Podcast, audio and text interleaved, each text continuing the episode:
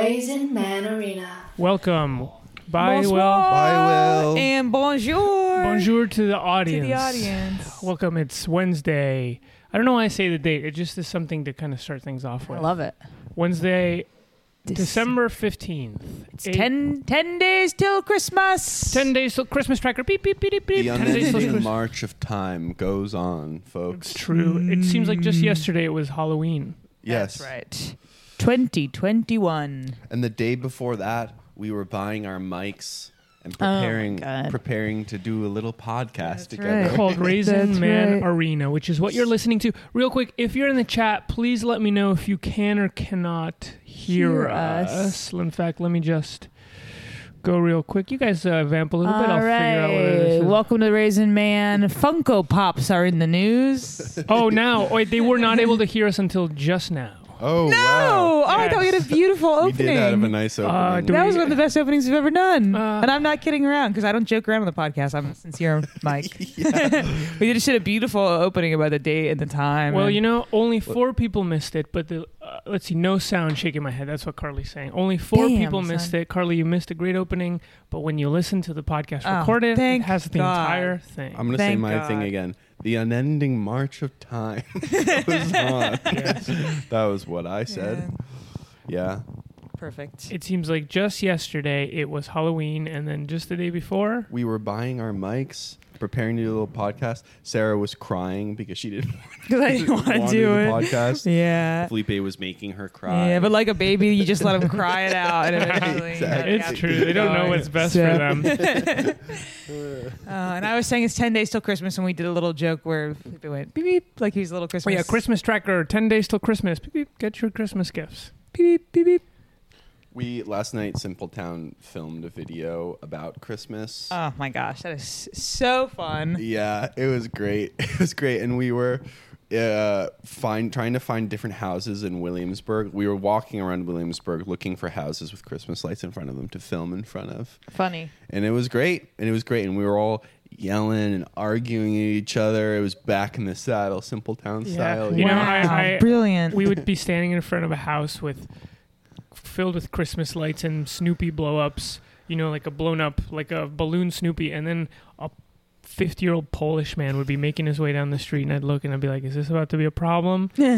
and you know, he'd come, and then you know, he'd walk into the street, kind of circle around us, but we were close. It it made me realize I definitely do not have the gumption for like man on the street style comedy No, videos. and no, I don't think anyone else in Simple Town does. Definitely either. not. Maybe Caroline. Yeah, maybe yeah, Caroline. oh, sure, for yeah. sure. Yeah. But, uh, yeah, not that's not for me. No, it, you have to have a psychopath gene. That's right. Man, I was just thinking about the Christmas lights thing and how, you know, do you, are you ever walking on the sidewalk and you see one of the people who's actually like putting the decorations up on their house? It's never like the person you would think, or never the person that I would think. Who would you think? I guess I would think like, I don't know. I maybe from my childhood, like a suburban mom Sure. or something. But it's all the time just like a 28 year old guy who's like up in a tree, like stringing the lights on, and Hmm. and I don't know, just all kinds of different people decorate their lights. I I think that there's no um connecting trait between people who are driven to Mhm. over decorate their New York City apartments and houses. I'd say the connecting trait is decorations. Someone filled with Christmas cheer. That's right, exactly, and it can It's- strike anyone. it's true. That's right. No matter your age, no matter Yes. your It's gender. a Wahhabi Muslim of the Yes. a rad- Exactly. fundamentalist Muslim. yeah. But speaking of not being able to do man on the street stuff, I'll, when I see the people putting the decorations up, I always want to say thank you for your service because I think it's so Yes. awesome that they do that and everyone benefits. But I'm like, I even to just say that I never, I don't like to to bother people or Thank you for your service. you salute them. You're just standing on the sidewalk saluting them over and over Yeah. in silence. something, something to say. I see what you're doing and I believe in it and we're aligned and. um, yeah. yeah, I think it's better you don't bother them. Sarah. I was trying to think about this because I love I love Halloween decorations and Christmas decorations both, but people go a little more ham for for Christmas decorations than they do for Halloween. Like People there go are, ham. there's more of them out. That's right. I think is m- there's something about it that's a little more universal a little more. Well, because friendly. Halloween, Scary. you put out, you know, a decapitated head or Yep. a sort of dismembered body, Yeah. a skeleton with its guts coming out, and you're taking and you it's a risk, it's a potential risk. We- With the neighbors, things like that. You know, you have to be willing to take the heat if you're going to put, Something y- scary. yeah, a man who's drawn and quartered and a witch, witch flying above him. It's just spooky stuff. Yeah. but it, it puts me in an equally um, sort of excited, mischievous spirit. Mm. You know Yeah. I mean, But not everyone, not everyone loves Like- a likes horror, a that. horrorful sight. yeah. Okay. I like the ones, but there are cutesy Halloween stuff like the like a big s- inflatable spider and That's it has like a smiley face. That's true. That's not so hard. In my town, my town apparently is like renowned within some. I don't know if it's just in Connecticut that it's renowned or around the world, but there's a man who does these like no- like famously elaborate uh, Halloween uh, lawn uh, Wow. displays, and every year they're themed. So, for instance, I think on t- maybe 2016, he's a lib, you know, so he made this like Trump Trump like hell, you know. Brilliant. Yeah, Yes. I think Yeah. that Trump looked like Humpty Dumpty and he was on top of a wall and like wow. but they're really there's like a ton of puppets and like allegory. It's like uh, it's like a political cartoon. Uh, where I think he made one about that was like connected to the Civil War one year, and you always drive by and you go, "Wow, that's insane!" And he gets on the news and stuff. And my dad has met him at a few parties. wow. My dad's always like, "I met the guy who fucking does the the Connecticut man, renowned around the world. Yes, yes, exactly. Hello. That's the way he sounds at the party. Hello, Hello. Did you see my Trump? Uh, hello, Antifa.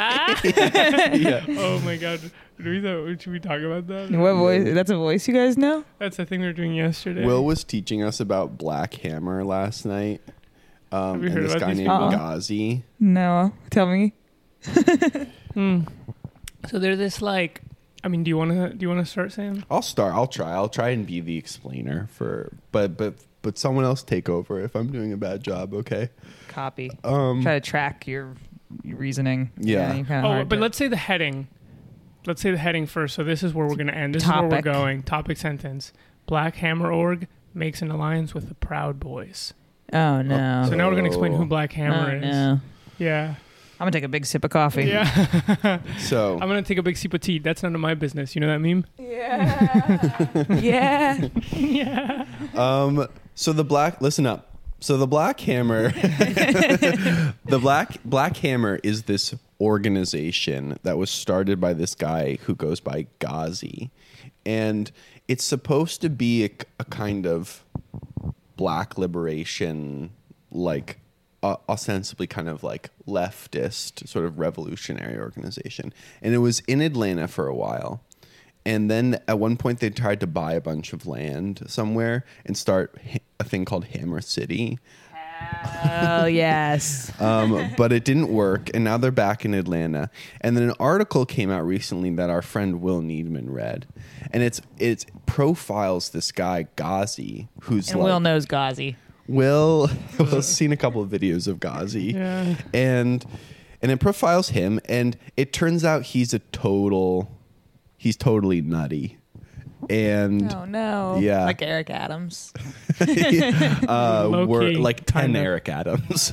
well, Um, he he he had uh, like as a note of color, he went sort of viral. The first time I heard about him was a couple, maybe like a year ago or something. He was the one who famously was booking, was burning.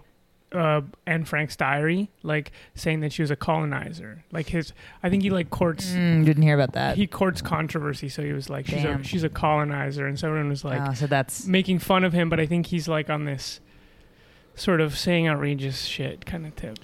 Yeah. So he was originally like the the article starts. I'll, I'll try and do it like I guess chronologically from Gazi's like uh, biography, but he was like an intern for a bunch of television stars on MTV and was like a guy who really wanted to be on television, like wanted to be like a famous He was guy. like an influencer. I think he has like a, you- a YouTuber. yeah, he is like YouTuber v- energy certainly, and then he like, and then he was joined like Black Socialists, which is No, the African African communists or what was it called? Something like that.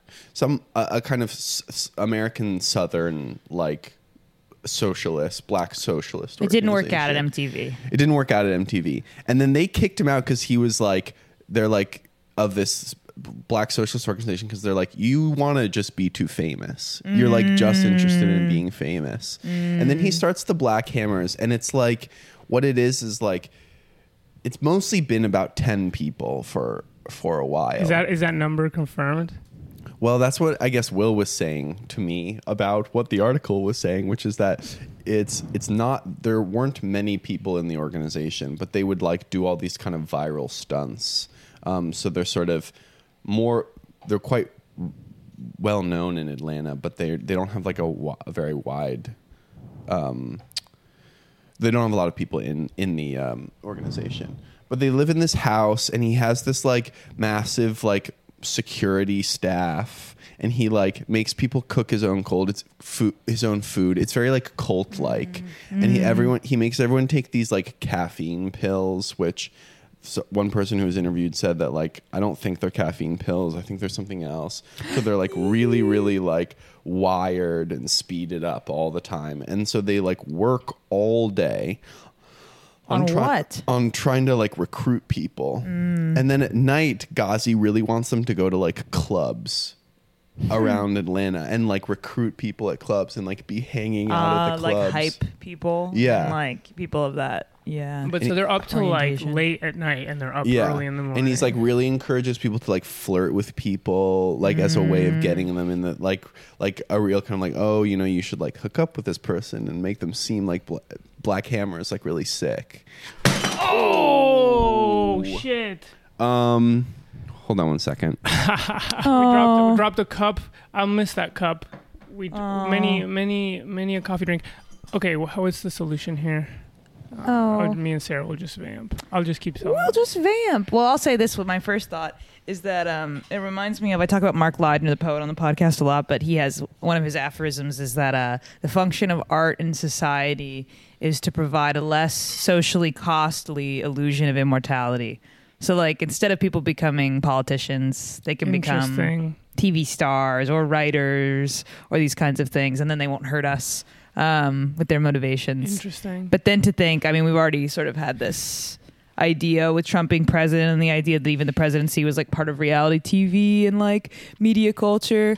And now to think of someone deciding, I mean, maybe this is as old as time to go into politics because you want to be famous, but like Oh, this person seems to be pursuing it in the way one might pursue being on the hills or like a TV show. Well, Will was saying that apparently, so when they bought they bought this tract of land to uh, sort of liberate, or uh, I don't know what term they use, like decolonize this land to create their Mhm. city, um, and apparently Gazi was really turned on by, or like was really interested in what was that documentary, Wild Wild Country, like, and he made funny. everyone watch it. Fun, so I funny. think, Wow. I think he to- was- to, he really watch that and be like, we should do this. yes, yes. That's wild. Um, so I mean, I think, I guess my from what he was, I was like, what he was describing. I thought, oh, if you have this kind of cult leader mentality, politics is one way that you can express it, right? Like a radical political Mm, organization yes. gets people who are like really committed, uh, who really, and also Will was saying that this house has members who people who are like looking for the right political group, but often people who are in sort of difficult home situations. and I Yeah, think yeah, also brings in like people who are homeless um, or who are like really high need. And so this house is filled with like kind of a motley crew of people who kind of can't leave or or really need to stay because they don't have any other place Mm. to go. So there's it's like a little bit of a I don't know what there's some some taking advantage that's going on. You can't you can't be in it if you're white, but you can be like uh, a person who, a white person who donates to Black Hammer. And there's different tiers of donating, Wait, and one's me- called like vanilla. Well, because it, it's called the it's called the um it's called the um, the reparations corps. the reparations corps. Let's see, this is the website.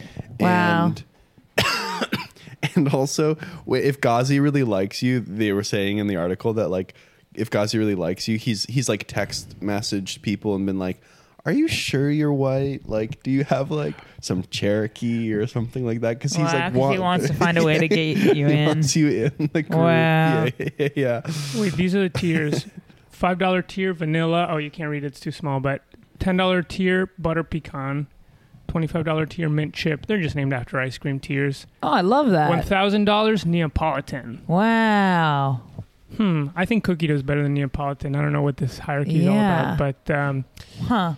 Well, it's funny that this is a socialist organization. Luckily, the the far left, the left in general, is already so fractured and divisive that he can't um, take us take it down.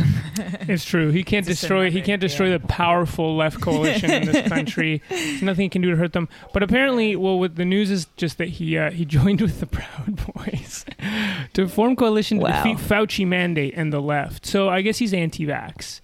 Um, and he doesn't like lockdowns or, or not even lockdowns. I guess just vaccination. And I don't really know what it means that they're um, allied. Me What- neither. What are they gonna? What's this? You should get to the, the, the um, Oh wait, hold on.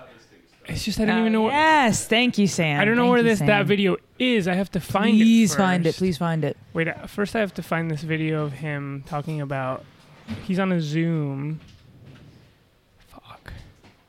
Uh, yeah, I guess I, it's my job then to vamp because Sam's dealing with an issue and Felipe is looking for something. I just look that Antifa video took Will a while to find, but essentially like. so apparently, they were. I gotta. I don't even know where to begin looking for it. Sam, if you want to text Will, he could maybe find it. But apparently, um, I'll text him. he had these members who wanted to do some sort of traditional African like uh, religious ritual um, and film it. But then he like this Gazi guy like decided last minute that this video that they were going to film was going to be something else and he puts on all this joker makeup and he lines up all of the members up against like behind him and then he does a direct address to Antifa Wow. and he just has real like theater kid vibes. He comes out and he's like, "Hello, Antifa." He's like, "I've been hearing you've said some not so nice things about us." Hmm. And he's like dancing around. wow. Will, can you send us the Will, can you send us the hello Antifa video? Does he take the train to work? Perhaps. But I was just using voice to text. That wasn't a, a voice memo.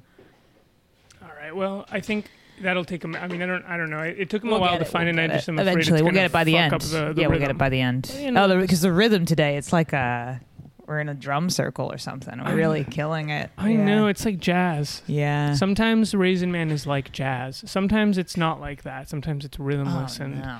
yeah. totally busted. More but today- abstract. Yeah. Today, but jazz is abstract. We're like the Vince Guaraldi trio today. Just a smooth piano, a nice driving Yeah. bass. What other instrument is in that? Is it bass? Oh, a drums. Mm-hmm. Drum. That's all you need. All right. Anyways, Now that we've celebrated the rhythm, let's find another topic. yeah. I'll say this: that that coffee spill was my fault, but but Yeah. I do not like these coasters that Will has. Why is, what's the problem with the coasters? Oh, Will, don't listen to this. Will, cover your ears. Cover your Coasters. ears. Will, if The you're listening, coasters- this is not the for you. coasters Yeah. create one. They create a visual clutter in the apartment that I do not like, That's true. That, that one it- is filled with stickers. and it makes it hard to clean surfaces around here, and I don't like that. I I'd say just and two. I don't, well, I guess that's really the only reason. That's the only reason. I reason. can but make up one. conversely, if you don't use the coaster, the surface will become dirty. So in a sense, they prevent even needing to clean. Mm, You're I like you're wouldn't like the say that. pharmaceutical companies. You want the sickness to create the, That's the right. cure, but here's the cure. Put it on a coaster. I'd say in this case, I'm not right. like the pharmaceutical. Yes, you are. also, I do have to say, Sam warned me that this coffee was going to taste bad, but I didn't believe him. Awful. Wait, It can I tastes taste? bad. Yeah, What's taste so that. bad about I got this ble- this Ugh. blend, Taste that. this Folgers blend. That's like, it's like it tastes like burnt. Yes. It's Yeah. absolutely burnt. So I've been drinking it with tons of cream and sugar. I've been having little m- coffee You know what? milkshakes every morning. I'm too saturated with coffee from drinking, so I can't even You tell. can't even I can't taste tell it. What it tastes You like. can't even taste it. No, well, the coffee Felipe drinks is It's like, bad, so it's, yeah, it's know. like it's poisonous magma. Yeah. It's true. Maybe I don't even He know what bad no coffee tastes like because It's what I drink every no day. idea. yeah. I thought that I because I was before I was buying the um oh what's what are those blocks? There's these blocks of espresso. Bo- boosh. Bustelo. I was buying Bustelo. those. You ever see the Bustelo? Uh huh. Of course. Somehow they get the espresso into a perfect square shape. I I don't know love how it. they do that. But that stuff is crap. And then I started buying the stuff that comes in brown paper bags, and I thought this is this is high class. It says like Brooklyn's own, and then someone said to me, "No, that's bad coffee too. It just, the packaging just looks nice."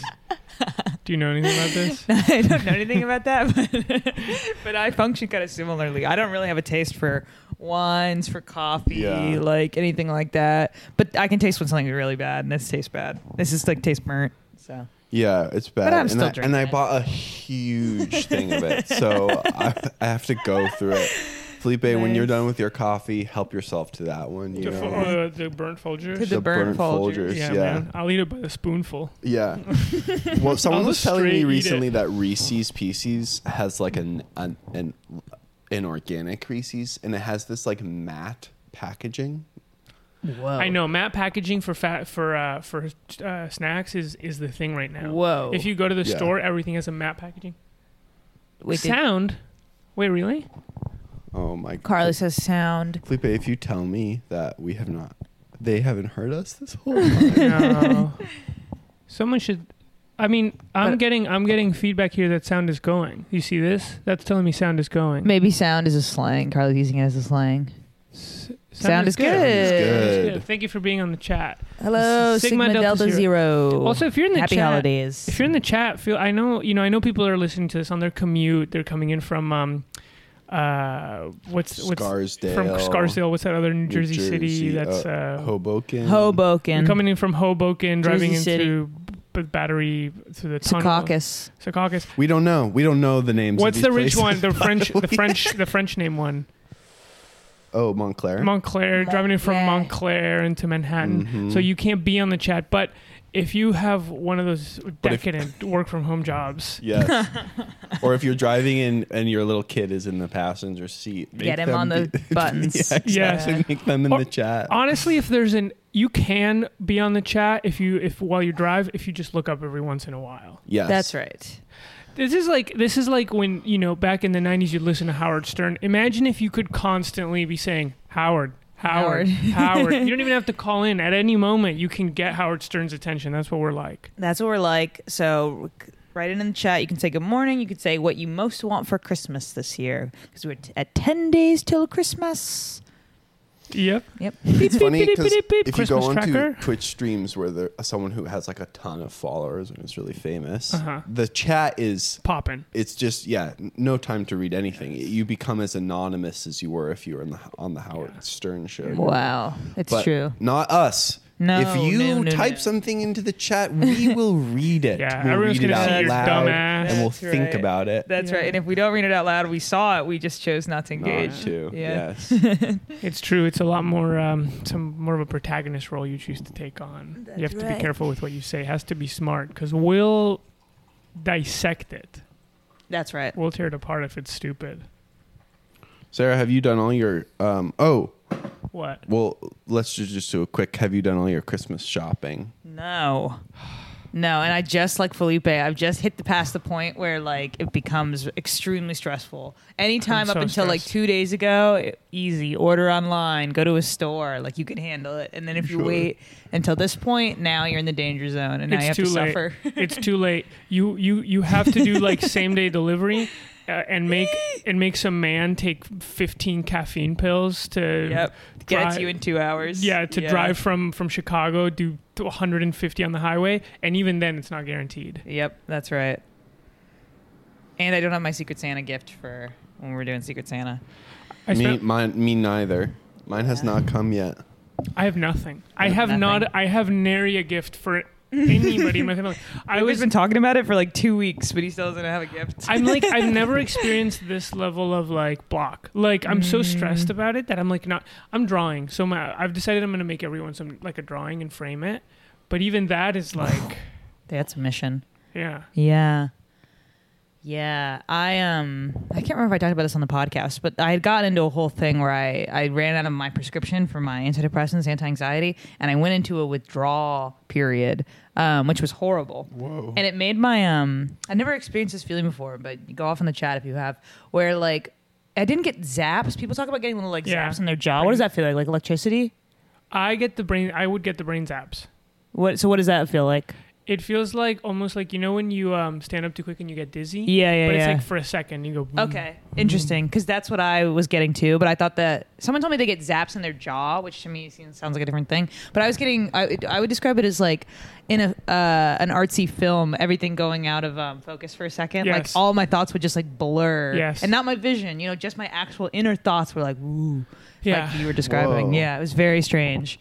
And uh, then I realized that it was almost Christmas time, and that I was gonna have to go and be with my family. and I was like, "Oh shit, I gotta like get right. I gotta get Christmas time. supercharged Yeah. with joy." You got to get the So- serotonin Yeah. inhibitors just fucked up. Totally. Just destroy the. So I made an inhibitors. appointment with a phone doctor. I keep doing this with these phone doctors who you never meet them in real life, and you only get like five minutes with them on the phone, and they write you a prescription. And I got a really nice guy this time um, who Nice. hooked me up. Yeah, and he was being funny on the phone, asking me the little questions about what was it? I was telling Felipe this. Um, he asked me uh, if I had ever gone without sleeping for such a long for a really long time but it actually felt really good. And the way he said it he was like suggesting it to me. He was like hey have you so have you ever like gone without sleeping for a long time but it actually felt like really good? He was like being conspiratorial. He was really making me laugh.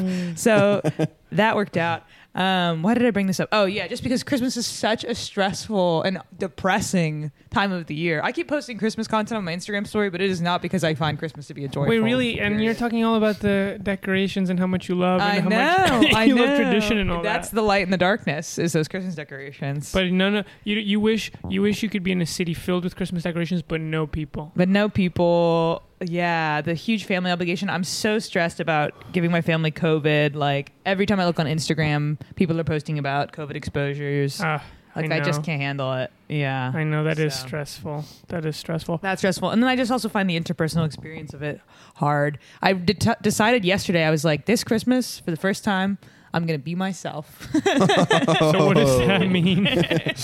I'm going to tell my family about Raisin Man podcast and talking, uh, talk about things I care about, like wow. comedians who I are more successful than they should be or something. Yes. yeah. Yes. and go wanna talk off about at Black dinner. Hammer. yeah, talk about Black Hammer. Yeah, whatever I want. I just never do that. I really like pull back. I just don't think my family understands even just a frame of reference for what my life is like. Most of them have not like l- really lived in a city, especially as like a young person engaged in any kind of art form. So they just don't. They've read books and seen movies, but they don't know. Unless I get on TV, whatever I do will not be scrutable to them. So I don't even try. So you gotta. So you need to kind of go off at the at the dinner table. So I'm gonna go off because they're all going off about their various concerns. And, what are their concerns?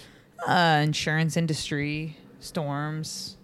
I mean, yeah. I mean, you're like, if I'm gonna gotta listen to this Yes. crapola, then you got to hear me talk about comedians who didn't come back to performing after the pandemic, yeah. whether I think they should have or Yeah. if people who okay. are in a funk with Yeah. stand up Yeah. and feel bad and want to wait until they feel better with it. and Yeah. and your family goes, Sarah, this is just like the novel I read about being a young artist in New York City. I'd be curious to right. see how uh, how much you can do it because sometimes I think when you have a habit built, you know, the person, a loved mm-hmm. one, one day you go, you know what, I'm going to break the habit, and then you t- you try to break the habit, and you go, oh, I remember why I have this habit. Yep. It's, it's a it's a very delicately built structure that I've built over the many Yes. years that responds to very specific patterns. Totally, and I've been building this since I was like five years old. I'm 20 years into building this, and yeah. Sometimes, works. sometimes you know, our our neuroses, there's wisdom in them because you know we created them without realizing. totally, that's right. Yeah. Um, there's two things I wanted to say about that. Oh, one is that I just think it's funny. I have like some people in my family have this energy of like they haven't laid anything on anybody since last Christmas, and they just come in the door like ready to. They need to be heard, and I don't feel that way. So a lot of times mm. I take a back seat. But then people want to extract your life experiences from you one way or another. So it's just whether you give them willingly or you wait for the extraction. yeah. you you wake up and you're you see your grandmother walking up the stairs towards you, her tentacles out, Yes. like ready to suck your brain. Yeah. Um, and then the other thing I was just thinking of, based on what Felipe just said, was we finally listened to, unless you didn't, the Ezra Klein podcast that you sent us. Did you I, listen? I listened to a little bit of it. You listened to a little bit. I bit. listened to the it. beginning of it. about um The ba- the it body gets keeps the better. score. The beginning's the worst part. No. What's the ending? The ending is when he talks about MDMA therapy and Oh fuck, I didn't get to and that. trauma and stuff like that. But. I thought it was interesting, and I don't, when did you send that to us? You you listened to it recently enough that you remember. I, uh, over the summer, I think. That's wild. The reason I heard it was because this is an incredible new Apple feature, guys. Get out your iPhones. Um, in the podcasting app, if you're in the library, they will do a suggested podcast for you that's like extracted from your text, and it'll be the podcast, and then it'll be like from this message with this person, and you can click Wow. to the Wow. friend recommending it to And then you. there's a picture of your front door. it's like Yeah. a picture of your license Yep. plate right above it. But I thought that was pretty cool. So I was Wow, like, oh so my gosh, a little came up. recognition from Sam. Yeah, I'll listen to this. Uh, but I had no idea when you even said to listen to it. that is good if uh, you know uh, if your phone was like, "Hey, remember when this person suggested something and you said, "Yeah, I'll check it out." Check it out now. Because you always forget. because you always forget. Well, that, well, Sarah, your phone's going to start suggesting some stuff to you that I said that you have no idea happened. All right. So I'm gl- you stay on that feature. yeah, all right. yeah, I'll stay on that. And I always have a headache if I'm listening to a podcast, so I can't think and I just got to react. But I listen to it, and um, I guess I'll talk about this on the podcast because I mean it kind of lightly and not super seriously. But I did think I am in a subculture where I believed myself to have been traumatized by the idea that like everyone has experienced trauma, everyone's traumatized, the world is fucked up, our lives are fucked up. I listen to this podcast. Nothing in it resonated with me as being true to my experience. Really? And so I was like, oh, I guess I am not traumatized. and I just Mm. like assumed that I was. Yes. Um, oh, okay. yes. Yeah, yeah, yeah. I'm actually fine.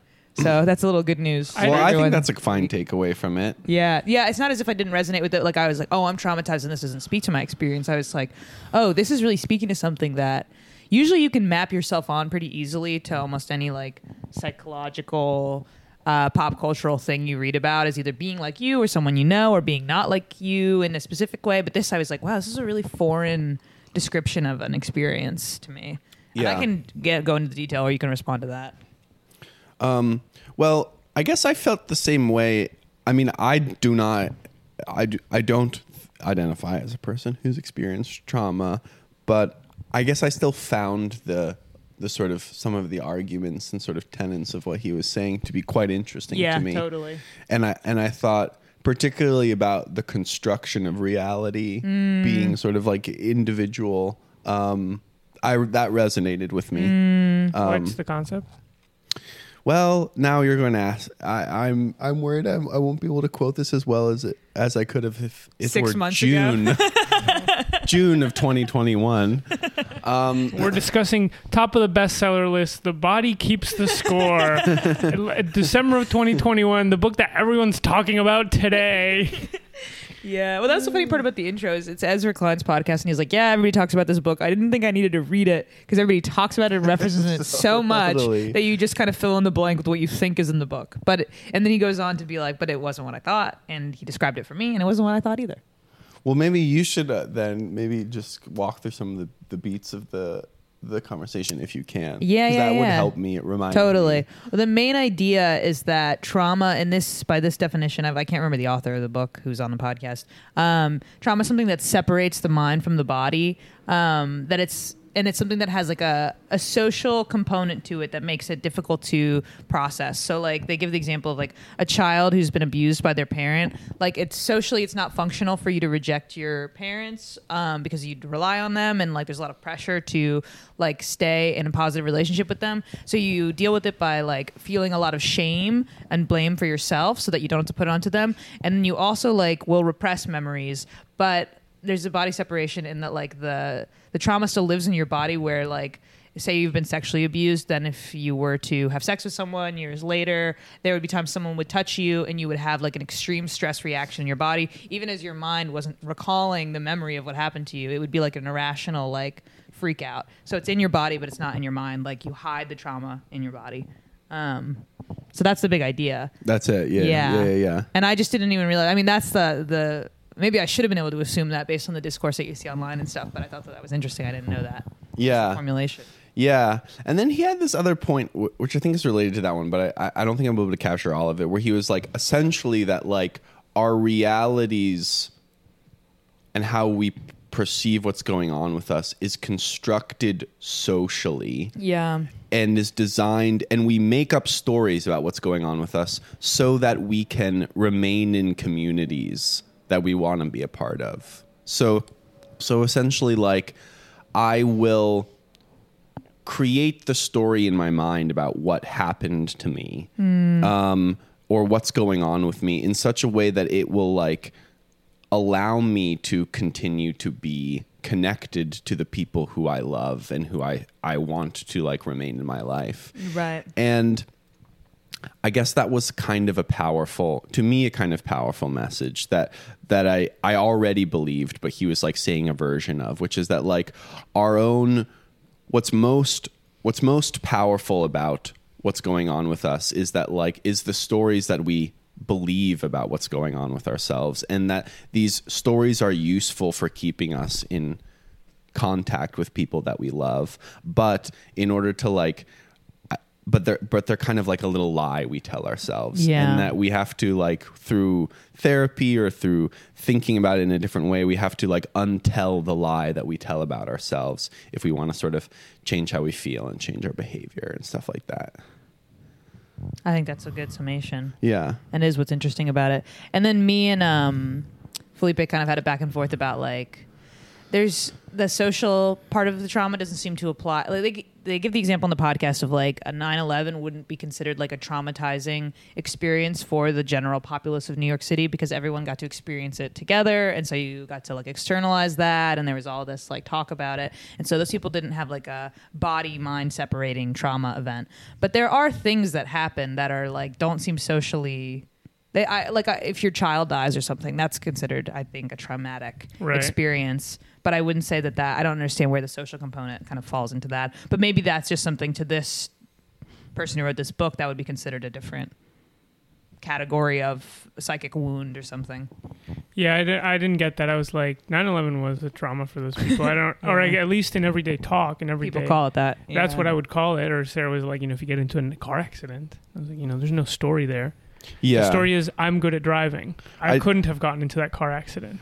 I don't remember does he go through things that are traumatic versus not traumatic He does say specifically, right, that 9/11 wasn't traumatic. wasn't traumatic. or someone says it. Ezra Klein That's the says first it, or thing he says says. 9/11 not Let's be- traumatic at all. let's be very clear 9-11 was not traumatic Yeah. I, I So it was an Laura says job. my abuser had me read it, got to find out how I would process what I was going through as it was happening. wow Wow, that's isn't that the modern state of affairs? And Bergman says, are they saying all trauma separates body and mind? I think that they are construct. They're not saying that thing. They're constructing a definition of trauma, which is that, as far as I understand. Again, I didn't read the book. I listened to a podcast about it. Um, but I don't think that means that they're saying that other bad things that happen to people don't have negative consequences which should be worked out in therapy or psychiatry but they're speaking to trauma as this idea of like it's related to repressing things and yeah that but sort of. but I, uh, and instead of but and i feel like and instead of but, ooh, what a If- move! what a move! We're me and Sam are on the same couch. even if this you week, don't so we're have, yeah up. we're Yeah. supercharged And now instead watch out Felipe. what the? Yeah, we're talking about a podcast Felipe didn't listen to. Damn, where'd you find this? No, I. Felipe had six months to listen to the podcast and he didn't. Listen Um, And to then hundred hours of podcasts every day. Didn't have time. Um, so even if you don't you don't experience trauma like i do think it's powerful that this message of like we just we have little lies that we tell ourselves that help us cope with being in the world and that's all we have is our like little bag of little lies about what's going on with us. Yes, and that's like that to me really resonated and then finally he talks about mdma therapy and how that's like the part I want to doing hear a bunch of Oh drugs God. can help you get through trauma, but we don't know enough about it because there's no funded research for it. Mm. But I guess he's like Swiss or something, so he can kind of do it. in- he's, he's allowed to do it. He's allowed to do He's it, He's having yeah. a good ass time. Okay, Yeah. well, counterpoint from someone who didn't listen to the podcast. all right. Well, the first thing I thought was like, oh, you know, sometimes people write books and they're like, I'm gonna give my own defi- I'm gonna create my own definition. Hell of this. yeah, and you should. You should. You're Just- writing a fucking book. You can say whatever the fuck you want. Who cares? Who cares? Totally. If you get to the top of the bestseller list, I don't care if you're saying the sky is purple. Totally. And I'm listen to this. listen- Yesterday, I was posting on Instagram. I used the word doxing, not in the way what it actually means. What did you say, I do- used. what did- I said my family is doxing. I me was over this confused Christmas about play. that. I know. yes. I was like, they put your address on Twitter. No, well, what actually happened was that not everyone in my family has my cell phone number, but then I was in a group chat where someone brought up me doing the Christmas play, and then I started getting texts from the other people that are in the group chat. So to me, I was like, I'm being doxxed. Someone is like posting my contact Someone in my- information, Someone, my family is, knows my address, my phone number now. and now it's out. Um, but I knew when I posted it, I was like, this is gonna make make sense to people because I'm really more talking about they're sending me so many text messages. It's ra- raising rising the level of harassment. Anyway, you can define words the way you want. You just deploy You can, them. in fact. Well, I'll, I'll, I'll, I'll get. There's two points that I have to make. One is that once, so this idea that you say that, like, oh, I thought I was traumatized, right? Yes. Everyone's traumatized. I think, you know, it's like that. We live in that water where, you know, that's around us. Like that idea, like, oh, Yes. oh, trauma is actually more common than you think, and everyone's been traumatized in some way, and there's, Yes. everyone can unearth. And luckily, things. because trauma is something that you forget, you don't even have to remember it to qualify. Right. so I was like, maybe I just forgot what happened. Everybody gets to Yeah. claim a thing. So, That's but I went a to joke. I went to a, a therapist once, and uh, she was like really walking me through the DSM. She was like, "Have you ever felt feelings of this, this, and this?" You know, it was really like That's awesome. I could tell she was going through bullet points to see how, how to diagnose me. And then at one point she said, "Have you had a traumatic experience?" And I was like, eh, maybe, you know, if you feel like sort of bad experiences as a kid. And she was like, no. She goes, trauma is when you have a situation where you think you're going to die. And I thought, I'd Huh. never heard that definition. And I Yeah. said, well, if that's what it is, then no. I've never had any trauma happen to me. So that's just to say that, like, That's th- funny. there's like a bunch of different definitions. I've had times I thought I was going to die that I don't consider trauma. Uh, That's what I was about to say. I Yeah. was like, well, I thought this teddy bear was going to come alive and like stab me and stuff like Yeah. that. And I was very scared of my life, but I was also like Yeah. four years old. I've had anxiety attacks where I'm like, my throat's going to close up. I'm not going to be able to breathe. I'm going to die. Um, when I got stuck in quicksand in Iceland, I really did freak out. It You was got very stuck in quicksand. Wait, and you didn't tell me after my viral I ass didn't tell tweet you. this week. I didn't tell you I got stuck in quicksand. Did you see my viral ass tweet? Yeah, Felipe went viral. Felipe's our bad bitch of the week. Oh, I actually put a pin in this, but I want to talk about the video you guys posted about the monkey because I that's my And then bad uh, bitch about of my the week. viral tweet. I mean, I Yeah. just I made one of the funniest viral tweets that mega viral on Mega observation viral. about quicksand. yeah. But uh, it's funny the people in the replies dragging you, being like, "I like John Mulaney too." They're so annoying. I know people. someone said. Someone said. Because I I, ass. I tweeted a John Mulaney joke as if I had written it, but you know I'm not the first person to do it. It every once in a while someone posts it. But someone said, someone tweet, said, I don't know if he's making a joke to be ironic or actually stealing it to go viral. But either way, it's unbelievably boring. That is so funny. I was talking to my roommates yesterday about how like getting anxious over the comments on stuff and like Yeah. that you kind of care about that stuff. Um, and I was like, oh, I saw this reply on Felipe's tweet that said what you just said. I bet he saw that and he didn't like it. No, I thought it was so funny. It was that was funny. Okay. well because I thought this is this is not unbelievably boring. It's a tweet. No, how You could it be unbelievably boring? go- it takes six seconds to read it. it was like, and I was really trying to find the right answer to them, but I couldn't figure out how to. Because I was like, this is so to call this unbelievably boring is like is so funny. it Like, is funny. It just reveals a lot of anger. Yeah. This person's really angry. But it's funny. A lot of people y- take use that line on um, Hinge. It's one of the prompts people put. They th- they think quicksand was going to be a bigger deal than it was. Really Turned out. Sucks. Yeah. That's so funny. Yes, it sucks. They steal a John Mulaney joke for I- their dating profile. So I do have on my. I deleted my apps, but um, I had that I did get stuck in quicksand. Not as a counter to that, even, but just as like In a fun Iceland? fact in Iceland. The- yep. I- Where you a didn't multi- See, I wouldn't even think. I would think there was just ice. Mhm. Maybe that you would have got. Maybe you would have fell into an ice flow. And an umlaut or whatever the holes in the ice are called. Yeah. Multi- multiple people multiple people have Blah. have texted me pictures from Hinge where people have used I hope the vaccine is a gummy No. as a like No. thing. Oh, yes. you're bringing What? people together. and helping that people. rules. You're making people think that I know. they're people they want to date are funny. you know, Exactly. I think that's the best the best use of it I've seen so far. Dude, if you imagine if you found a, a baddie on Hinge and she had that joke and you'd be like, bro, I came up with this shit. That would be my that would joke. be so slick. It would be slick, That would but be it's so it- it's slick. all it's been guys so far. Everyone, Guys that look just like you. That's funny. Wait, so backtrack. What the fuck were we talking about? Oh, the the this trauma thing. yes. So if, I think what I was getting at, you know, you're like, oh, we tell these stories, right? You're like, we tell these lies to ourselves uh, to protect us, and I don't know if I totally agree with that framing because, first of all, there. I don't know if I agree with the idea that there are truths and that there are lies. There are just like stories. There are ways that people construct their their experiences socially, and so before you go on though, I just want to say lies. I don't mean them that they're like untrue, but that they have a like a local truth. They're not like a big T truth that's true about the entire world. It's like a thing, a story that you construct to help you keep on living your life without going crazy. I'm not saying it's like that that's like a lie, like an untrue thing. It's just like it's a social it's like a constructed tool. That's all. That's no, all. it's true, but but but for instance, right? If if we imagine that the the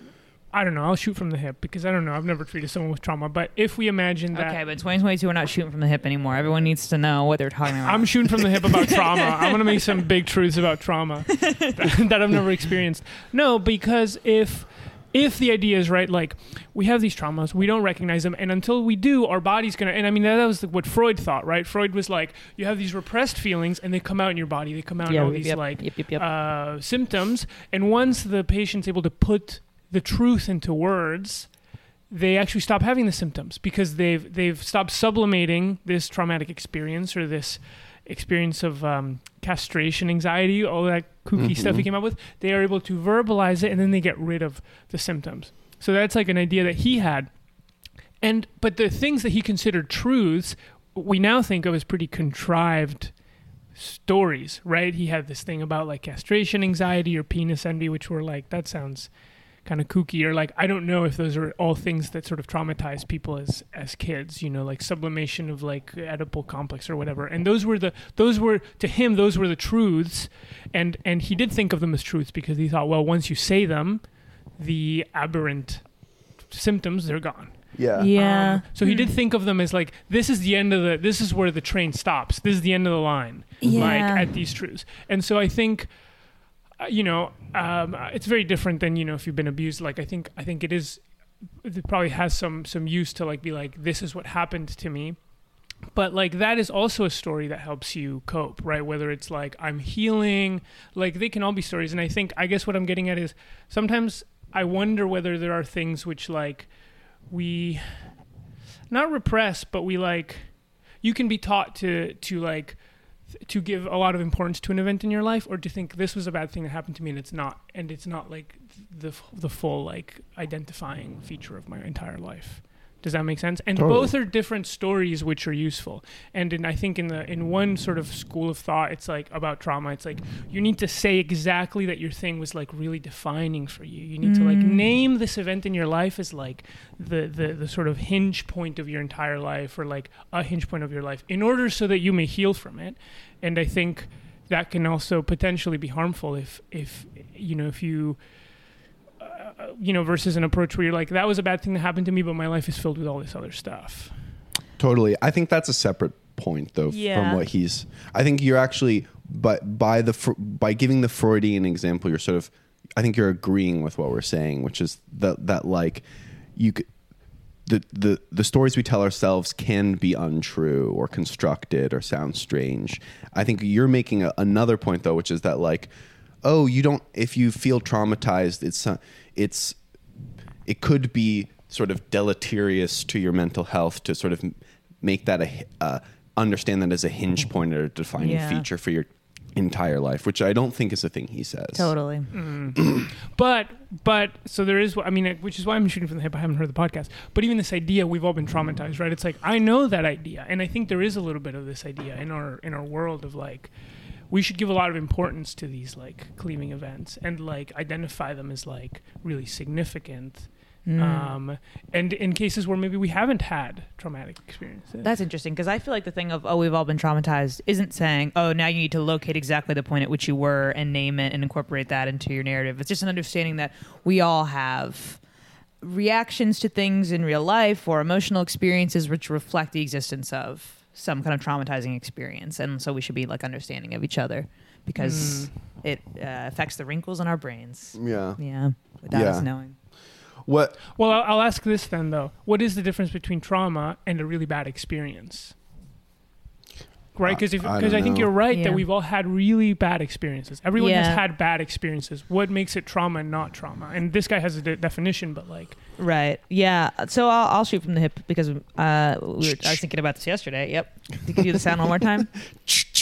And say that in my mind, if I had been pressed, you know, even before I listened to the podcast to define like what's a traumatic event and what's not one, I would have said that it's something that's traumatic is like has an irrational component to it.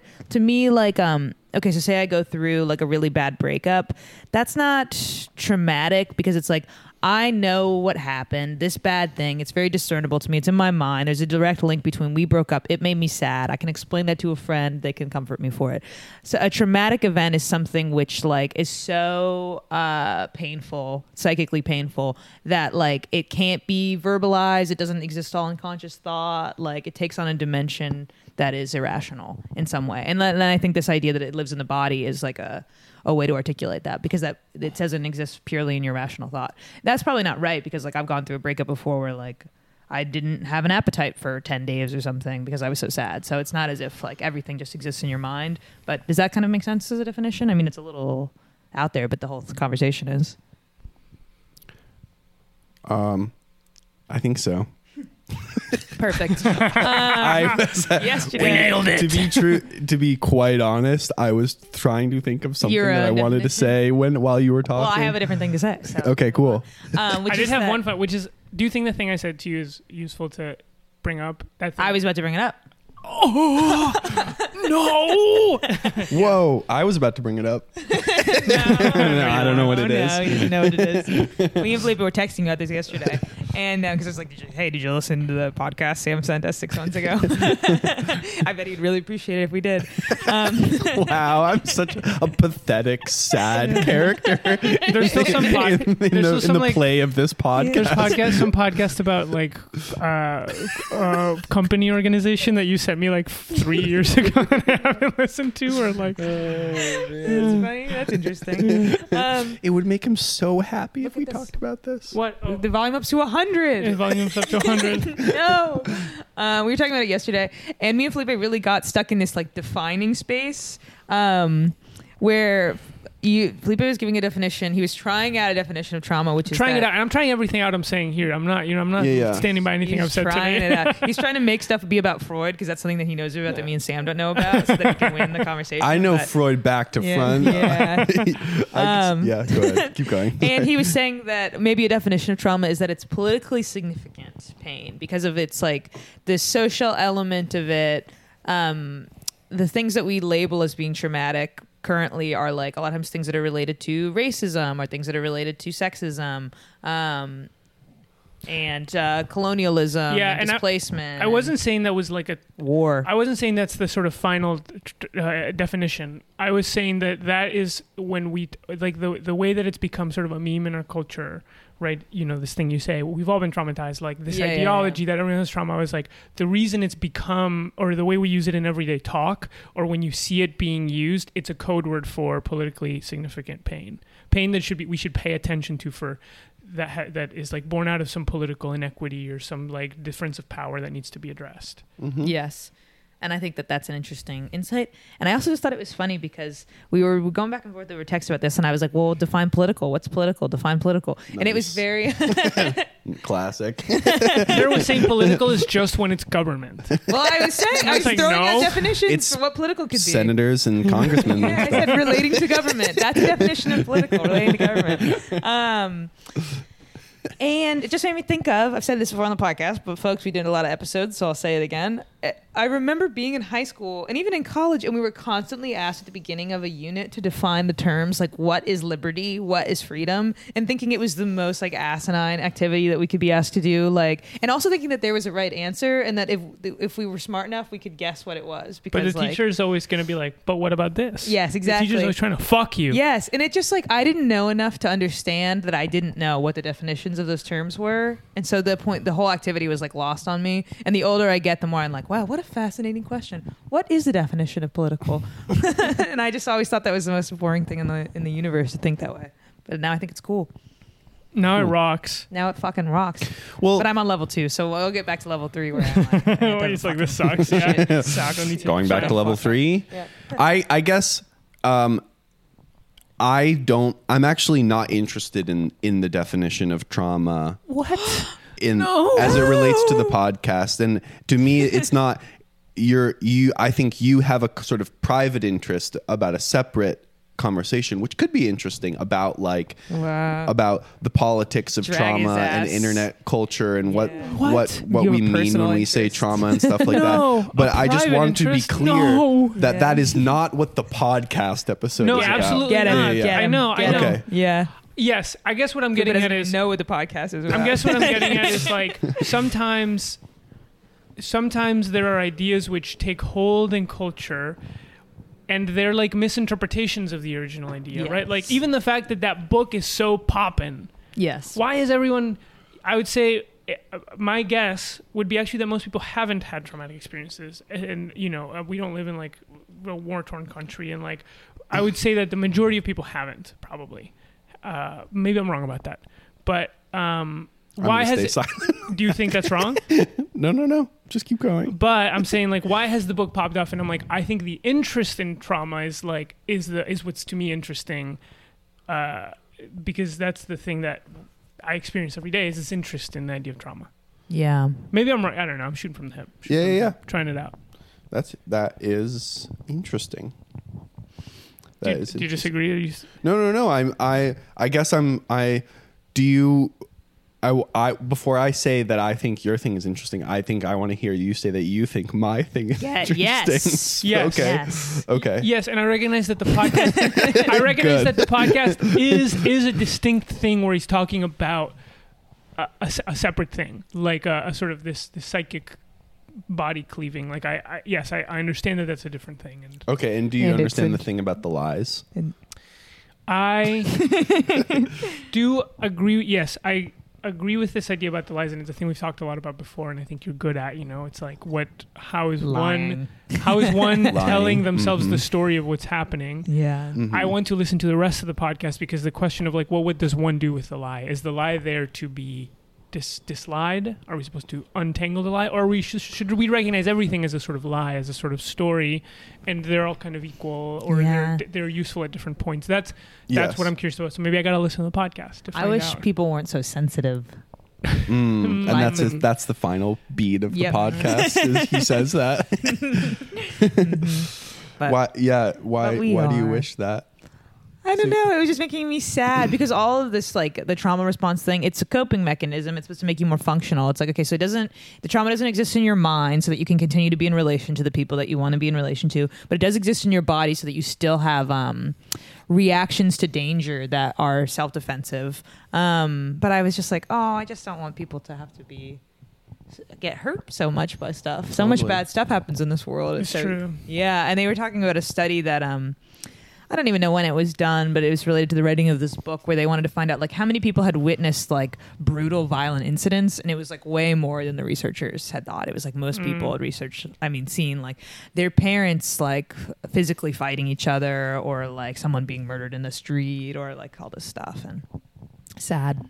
Yeah. But so and I don't believe we can stop all the darkness in the world, so I just wish that people could not care. just kidding. it's true. Yeah, I don't know. I don't know. I, I don't know if I. Maybe I'm wrong about that. Most people haven't experienced. Maybe most people have. we don't know. I guess it we do depends on how know. you define it. Depends on what you. Yeah, But by the end of this podcast, we will know. we will get to the bottom of Yeah. it, That's why we started it. So Brad Trammell is talking about Funko Pops this week. bro. I don't. Yeah. Just kidding. I haven't watched that video. So I'm not gonna talk about it. I watched it. I, you know, I watched it thinking we would talk about it. So, Oh, no. but Well, you, but you some- look, you guys, wa- you listened to the podcast that I sent six months ago. So I can't expect to get have two good things happen know. to me in one podcast episode. I, I watched it too, but I'm not so I'm not so hot on talking about it. Then let's not. What about a movie that we've all seen? Licorice Pizza. You I have not seen haven't Licorice seen that. Pizza. What did I see recently? Okay. I saw Come On, Come On. Come on, come on. I didn't see I that. haven't seen. I really that. liked it. Yeah. It's good. Oh, I'll, I'll t- talk about something that's going on with me. Yes. Oh, Dating, finally. dating, God, dating. when are we Dating. done? Yes, really? When Yeah. are we fucking done with this podcast? Yeah, I just been like, as you both know, kind of privately. You know, I've been on a kind of tear. The Dude, last couple Mr. Polysecure. yeah. um, Broke well- the internet, Mr. Polysecure. I know he did break the internet. And I am just I'm at the end of my l- rope here. Wow. and believe it or not, y- you have been here before, right? I have been Yes. here before. Your, it is your a pe- Your cycle. little penis is spent. um, that would be that's the kind of Felipe way of saying it. Um, uh, I am just at the end of my rope, and I am anxious and paranoid, and my life feels frayed. Paranoid. Yeah, and I'm just like I can't Wow. do this anymore. I that two of your dates are going to show up at once. So you got confused and booked two people for one dinner. You have to eat dinner together. yeah. we, And- we do make jokes. We can take this up, but we do make jokes about confusing the different people if they come over. Paranoid. And wow, I had no idea. yeah, no, I think I just I'm going to enter a f- a s- phase of celibacy. Wow. But it's hard because It's so funny how you go through like Yeah. you have more sex than anyone in the world, and you're like, no more sex. Isn't it funny? It's also funny that you're a Chad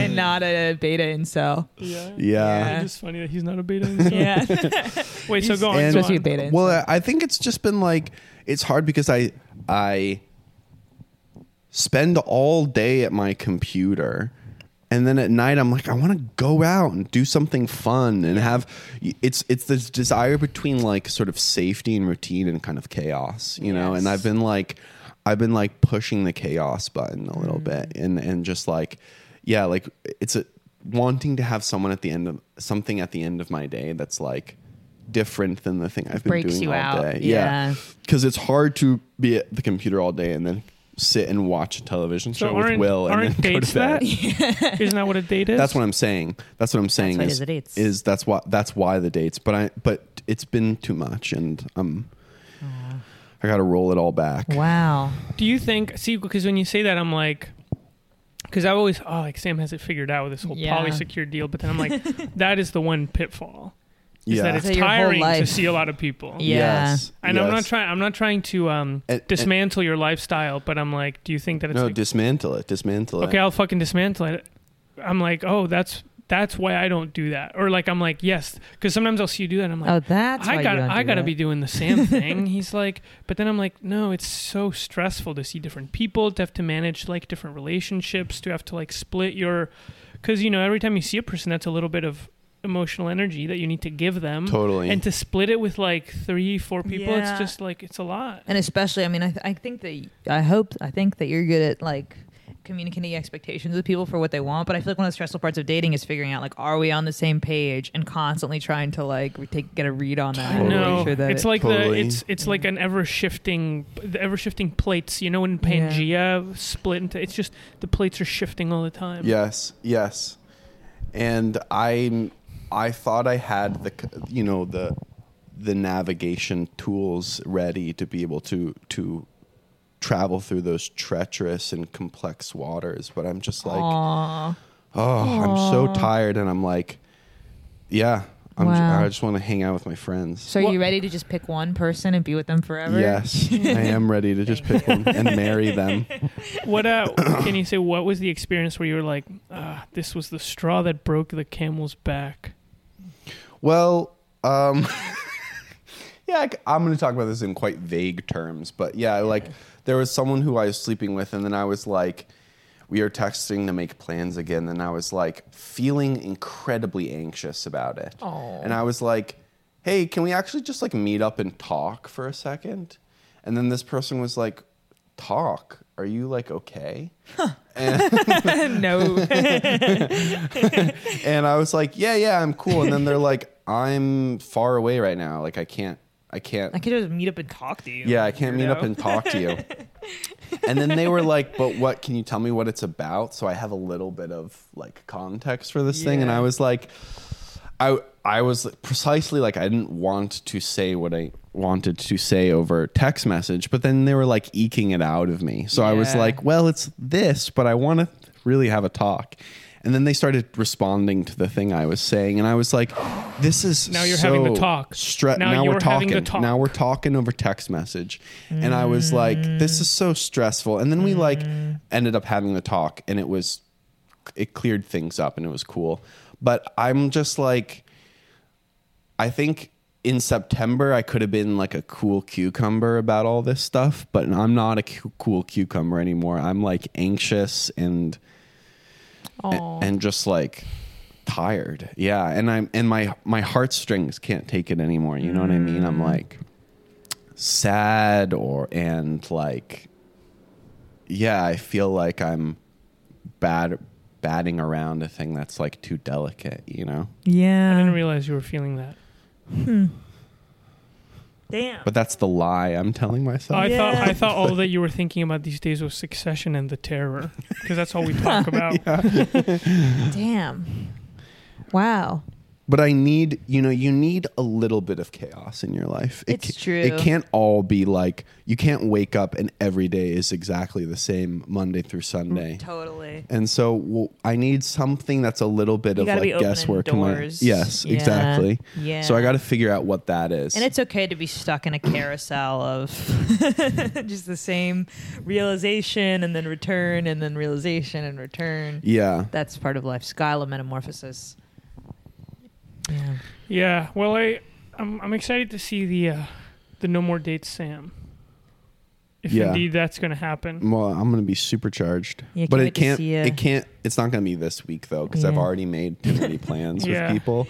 So You it's gotta it's taper it off over it's the holiday. starting it's starting on Sunday of this Yeah. week. Which yeah. Felipe, it's going to mean we have to take turns taking Sam to Rash at night to get him That's out. right. And That's- we'll walk yes. around Well- and take him home. You know, um, so Sam, what you know, sometimes I feel like at in a kind of competition with you. Like if you go Did you to this? if you if you go to like a fun if you go to like a fun event at some like club or something i'm like fuck sam's doing it i, I want to do it too or if you like um well now you don't you don't really mic anymore but back in the day like if i ever stayed home and worked and you were like miking i was like fuck i gotta you know like i feel like you sort of keep me keep me in Of check a little bit Yeah, And yeah. you feel the same with Felipe? Uh, definitely. When Felipe goes to mics, I think I gotta Aw. go. Uh. I gotta go watch him do his wacko shit. Yeah, that's funny. I done. wanted you to say that no, that you don't think. no of but yourself even as- sometimes when you're like when you're like working at night and your computer i'm like oh i gotta i gotta be working on my Of Damn. course. Well, Felipe and I are sharks, you know, Yeah, so we that's like we egg true. each other keep on. your eye on the ball. but when Sam goes on dates, I'm like, that's the one thing that I'm like, I don't want to do that. So when Yeah. Sam goes on dates, I'm like,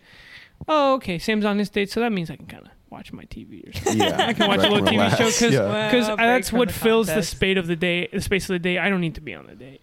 But now that you're not going to go on dates, you're going to fill your time with a lot of productive stuff that I wish I was doing. now I can't take. Now I can't yeah. Uh, close my eyes. It's interesting. I feel like I'm not getting to sufficiently respond to you sharing this interesting life realization because it's just like so hard for me to relate to. I find like going on a single date with someone where I find it just to be perfectly fine and we didn't really have a meaningful connection and like there's no reason for us to see each other again to be so depressing and like I go go home and cry. If I go on a and I've never even really been on like an actually bad date before, maybe once. Um, I always just go on a date that's either good or like so so medium. It doesn't even register a single wave, you know, on the seismic spectrum. Um, but that still just like depresses the fuck out of me. So the idea of like dating a bunch of people who like, not to insult the people that you're dating, but like aren't a lot of them. You're just like, oh, this is just a casual thing. I'm not really that. This isn't necessarily going anywhere. Like that stuff to me, I just like can't even. It just makes me feel so sad that I could never rise to the level that you're at. But then I think it goes to show that we just have a fundamentally kind of different disposition towards these things. So it's hard for me to map your experience into No, me brain. too. When I go on a date, it's either good, but if it's not good, it's never neutral. It's like that was a waste of my time. Yeah. Or like I I can't connect with people, and you know it's like it's so sad how there are many so many people I can't connect with. So dates for me have a kind of like the binary is it's either really good or it's really negative. It's never like oh that was nice. yeah, So I don't. That's why I don't like going on yeah, dates. yeah. They're net negative. Hmm. I can connect with anybody. That's cool. That is so funny. And this isn't a roast, but if I had to describe you, Sam, I don't know if I would say that you're a person that can connect with No, anybody. no, I don't, I, I'm No, saying it just being silly. hyperbolically. No, but I mean, I do think I do think it seems to me like on dates you can't. he can. You can. I think you're like. Uh, it seems to me like you're kind of a elastic kind of personality. power, superpower. Yeah. Whereas I feel like I can I can put on a good face for like all sorts of stupid social interactions, but I but not on dates. Mm. Mm. Well, th- there's there's a secret power in being yourself, however uh, unattractive that may be on a date, because at least you're like really not wasting the other Yeah. person's time. You know what I mean? I mean, I'm f- I go I, I remember some of the bad dates I went to like last whenever I can't even remember when I, when I was going on dates, but I would just be like. I'm gonna talk about the stupid shit I like, and then I could see they weren't interested. But I was like, "Well, we're gonna we're gonna be here for an hour. We're You're gonna be here gonna for- have to listen to some of this. No, and I- I and get fifty percent of the conversation, and this is how I'm using my time. and, and I know I, I'm like I ask I ask a ton of questions. Like I'm not a bad conversation. Like I ask a ton of questions, but after if they're not asking me questions, even. yeah, yeah, yeah, So maybe that is bad. But I'm like, if they're not asking me questions, it's like I'm gonna tell you about the shit I like, and I know you don't like it, but we're here for an hour. I'm just gonna freestyle. Yeah. you ask me a question, then I get to do random Yeah. choice mode. Yeah. I'm gonna spin the wheel. yeah. So I've been trying to rip the 3D shirt models off of GTA 5, but I really can't figure out how to do it because the computer hides the code. bro. Uh, so yeah, I was I so I'll just to tell that real quick. But I'm trying to make 3D animation, and it's so hard to find like clothes. You'd think getting a 3D sweater to put on your 3D character Easy. easy. You could get a free one. Baby shit. No, like even basic shit like a 3D sweater, like 14 bucks, 20 bucks. And it's like that's not that much, but if you need a 3D sweater plus some jeans plus some shoes, you've spent $75 on an outfit for some 3D character. It's like I want to be able to experiment. You know, I want like 50 shirts I can use whatever. So then I realized, "Oh, you can strip clothes and 3D models out of video games you have because if you have a video game, all those models are in your computer. I have GTA 5. I figured out people take those models out. So I thought I can get a t-shirt I can get a T-shirt from GTA 5 and put it on my 3D character and animate with that for free. I have all of these models for free. Does the shirt fit your guy? You can make it fit. You can modify it to fit. Whoa. So I download all this software to strip the 3D shit. Come to find out, it's not so easy. Damn. I would have thought it'd be easy. It's not so easy. The the directories of these 3D assets are huge, and it's not like wardrobe. It's like they're hidden, and their names are crazy. Couldn't find it. Every time I would open up a file, it would just be like three pieces, three pieces of paper, and I was like, this is probably on the ground in some level where you're walking around with three pieces of paper. Wow, you could only find totally worthless junk. Worthless shit, yeah, like the roof of a house. It's like I don't need the roof of this house. This- Oh, but you should the- be saving it all, right? This would be the point on the date where I'd be like, "I hey, I need to go to the bathroom," and I go to the bathroom and I text my friend and I go, "This guy's crazy." That's so funny. yeah, I feel like being on a date, I try to be myself, but I will forget who I am. Because, like, if you're like being yourself and like spitting your personality at someone and they're not like giving you back the reaction that's like affirming in some way, suddenly, like, every word that I say starts to sound really annoying and every joke sounds unfunny. Totally. And, like, I just am like, oh, I don't know. I guess I'm some really annoying person who tells boring stories that have no point. That's not a, what, what's Yeah. Bad about going on a bad date is that a person, when you meet someone you really like, they reflect back to you a really cool version of you because everything Yes. you say is interesting to them. But when you're on a date where someone doesn't feel anything about you or doesn't like you, you're just like, I'm, I'm an idiot. I'm boring. I'm Yeah. stupid. Like, I need to go back into my little the little pen I'm in where I feel good about myself. Yes. And- yeah. Yee. but you don't have that, Sam. But you don't have that. Mm-mm. I to to in in the eyes of someone else, I I'm always look handsome and articulate and funny. no, I I relate to that thing about like you kind of forget who you are. I think that's a little bit what happens. So sometimes I'll like be on a date and and then I'll like get home and I'm like, oh my god, I'm so exhausted by being this other person for for like two and a half hours. Mm. Um, it's like you just did a performance or something. Yeah, it's true. But, anyways, you got to keep those performance muscles sort of limber and uh, activated. You know what I mean? There's a blue jay that like lives in this tree. You see it? Is over it there? You see it? Yeah, it's in there. Oh, I Is that a it. harbinger Pretty. for a good Christmas? It is. Yes, a blue jay, of course. Wow. Blue If- jays in the tree. If only it had a couple of holly like berries in its beak. Spectacular. Oh, I think it lives in that tree, so you guys are blessed. We are blessed, and we don't take enough time to appreciate the, the special things about this apartment, like the blue jay that lives out. I will say this is a as a final thing. You know, if you're a long term listener, it'll be like April or May, You're gonna be back. On I'm gonna be back on the saddle. Hell yeah. No. And ready No, to go. hopefully not. Hopefully, I've learned my lesson. Hopefully he'll be married or engaged by Yeah. then. Yeah. Yeah. Well, there there is someone I've been dating who I really like, but there, but then it's like they they can only hang out like once a week, and then you're like, That's funny though, because I That's thought that's awesome. what you wanted. I thought you wanted a once a week girlfriend. I know, but but now I have this person. I'm like, when am I going to see them again? You know what I mean? Yeah. Why? She's busy. Uh, no. she Well, doesn't want to see you that much. she is busy, but like for instance, we were gonna see. I was gonna see this person on Sunday, and then they like got sick, and now I'm not gonna see them for like three weeks. Mm, That sucks. You know, Well, that's not her fault. But that's it's not it's not But her it fault. happened. But you know, that's just the thing about having only one person. You is uh, They're vulnerable. They could be taken out. yeah, exactly. If they're if they're if they're taken out, then it's like then you're just twiddling Then your you're thumbs just for crying, three and a half crying, weeks. crying. Yeah. Yeah. Every night you got to watch a television show with Will instead. God, can you imagine getting being someone who got just got married and then the per- and you're so in love and the person that you just got married to like just dies? That would suck. That would be pretty bad. It's so hard. Not find trauma. someone, Yeah. That's not trauma. not trauma.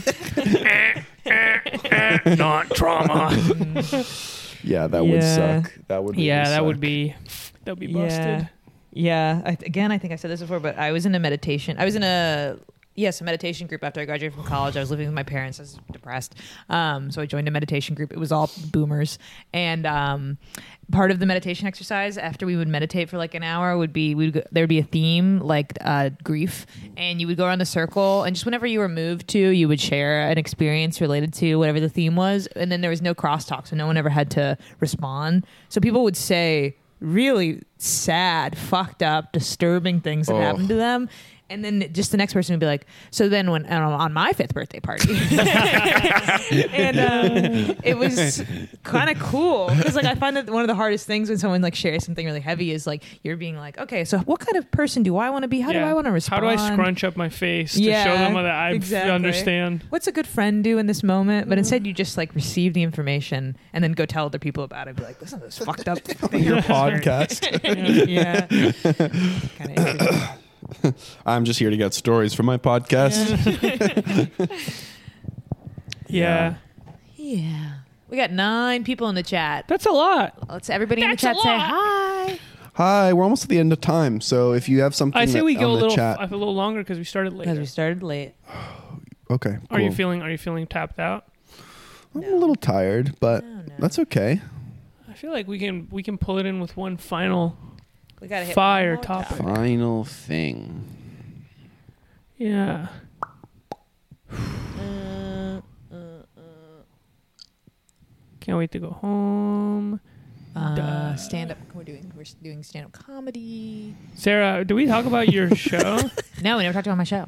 You were so good. Thank you. I mean, I don't know if you want to talk about it. I, we know talk you about have. it. We talk about it. I, I didn't. I didn't think it was good. I know. well, I know. The last time we tried to talk about it, you were not happy Yeah. about it. So Oh, I'm man. scared to bring it up. so That's why I'm asking if you want to talk about it. so funny. I uh, sometimes I get into this mode. It's like self-protective mode where I just think of it as like someone asking you how are you and you saying good. How are you? like, you're just like reflected right back. Don't fucking. yeah, exactly. what do you think about your set? It was fine. How was your set? yeah. yeah. Um, that was weird. I was being weird, but the the atmosphere of that occasion was weird. You know, I thought the atmosphere was totally normal. No, that's another thing. You were like, the vibe here is fucked No, up, and I was like, no. Sarah's vibe in her head is fucked up. That's the little lie in your head you're telling no. yourself. I confirmed it with Lena. I'll show you. I'll show you. It wasn't just me. It was a weird. It was a weird vibe. You saying the vibe here is weird made the weird the vibe way weirder than it. it. I had to say it because I'd never seen such a strange vibe in months. Yeah, it was weird. Well, it was a, an eclectic group of It was an people. eclectic group of people. I mean, There was a lot of people who like didn't know each other, but were connected through Will, Felipe, and I. And so it was, and sometimes that happens, and it creates a magic kind of sizzle in the air, you know, and people are just Yeah. talking with each other. But this time, there are some silences in the room. but that's Yeah. fine. I thought it was fine, but but I found it But so Sarah, you were awkward. No, uh, Because also, I- I, felt it felt to me as if it was like it was very quiet in the room, and then like, and Lena told me later she was like, "Oh, everyone was about to go to bed, sort of, or like the night was about to end, and then you showed up, and I felt like it was like all of the energy was turned on to me to be like, "What's going on with you? What have you been doing? How was your show last week?" Blah, blah, blah, blah. And I was like, "I don't know what's going on in this room, but I'm not gonna." Talk to You're not gonna play the part Like, that I'm we not gonna play cast the you part in. Cast me in, yeah. I'm tired. I don't feel like talking, and like why it's so quiet in here, I don't know, but I can't fix it, and it really stressed me out. well, we were gonna talk about how good your set was. But I wouldn't allow Now you're it. dragging our hang through Yeah. the mud. I thought the hang was fine, and I think you know sometimes it's not the perfect vibe, but you kind of No, it was fine. ride the wave. Sure, sure, sure. But I understood too that you were feeling stressed out and not good. That's right. That you felt like. And put I wouldn't have dragged the hang, but you guys came for me, so I had to. We I did had not to. come for you. We're Yes, asking you how you were and how your yes, you set did. was. Yes, you did. You know, you came for me now by being like saying that I made the vibe weird. Oh, so I, I have see, to I say see, that the Now vibe was weird. The vibe was weird. Otherwise, I wouldn't have brought it up. I didn't. I could have texted you guys later and been like, "What the fuck?" But I didn't. well, um, yeah, your set was great on Caroline's show. You did what, thirty minutes? Yep. It was so fire, and I'm just like, you gotta keep doing that. You got to you got a one woman show in your back pocket. Yeah. You got a one woman show in the making. Yeah. Yeah, I don't know. I really got to figure out the format for like performing. I've said this maybe to you guys already, but I tried to just promote the show a couple days in advance, so maybe we would get like 20 people in the audience. I was like, That's you didn't enough. want too many people to come. I didn't want too many people to come. Everyone I know canceled their plans. Everybody was there. The room was packed, and it was like all of my childhood friends, my friends from college, like you guys, um, people who are like uh, comedians who I always considered like mm, like a level above what I'm doing, who I have a lot of respect for, showed up for me, and I was like, ah, fuck, like uh, it isn't what I was trying to do. Uh, and so then it just creates this extremely intense atmosphere, and then like everyone was so positive with me afterwards, telling me I did such a great job, and I was like, you just know that feeling when it's like, yeah, okay, I know I did something that uh, it wasn't like not worth seeing, but it wasn't the thing, it wasn't the like good thing. So don't tell me that that thing was good because you don't even know. Like, No, I mean yeah. I totally understand that, but I guess the way I felt was like I've I think there can I I can be there there can be a a surfeit. There can be too much like you don't even know. You know what I mean? Like I think right away. I mean I don't know. I guess I just wanted to make sure that you understood that what you had done was good. What what was there was really good.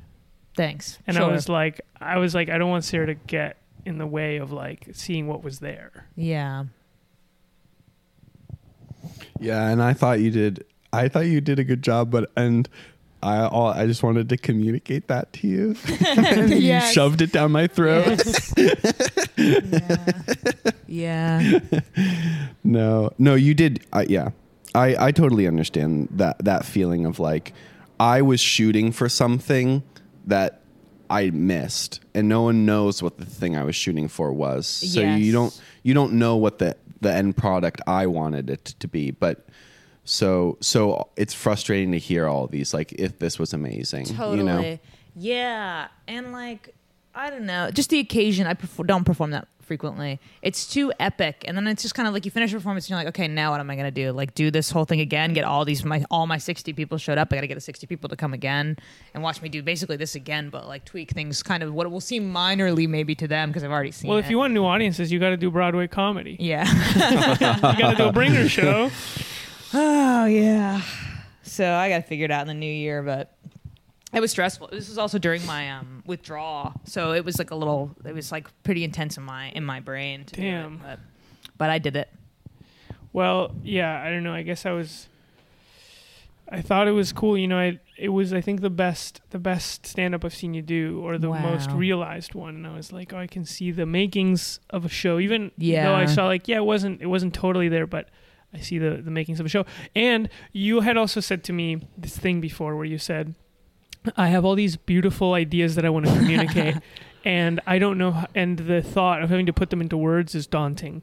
And I thought, wow, that's crazy because I feel like with stand up, I don't have any interesting things I want to say. I but I like to do the work. Like I know that the work Mm. will will make me come up with the ideas. If I just get up on stage, I'll come up with something to say.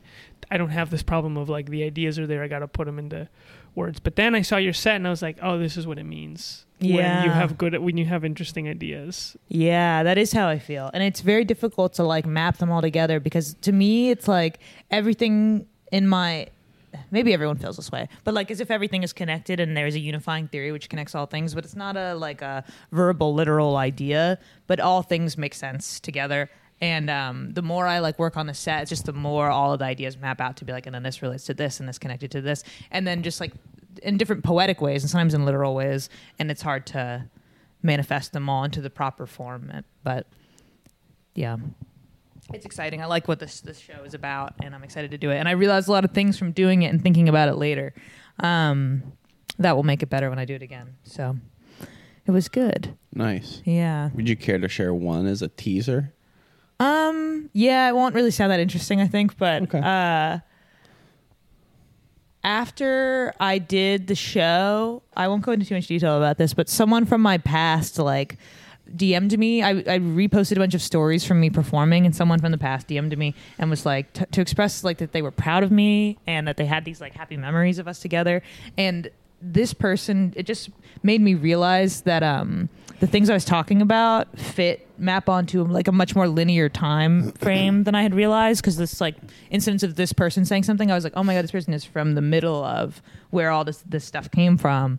And it made me think oh I can organize things more literally I mean linearly rather than being like and so this idea is related to this idea. I should mm. tell it more time sequentially and maybe that'll make it easier for me to keep track of like how all the pieces go together which seems obvious. I mean linear time is the yeah, obvious chronologically but- is a great way to Yeah. organize stuff. yeah, but I just hadn't thought about it that way.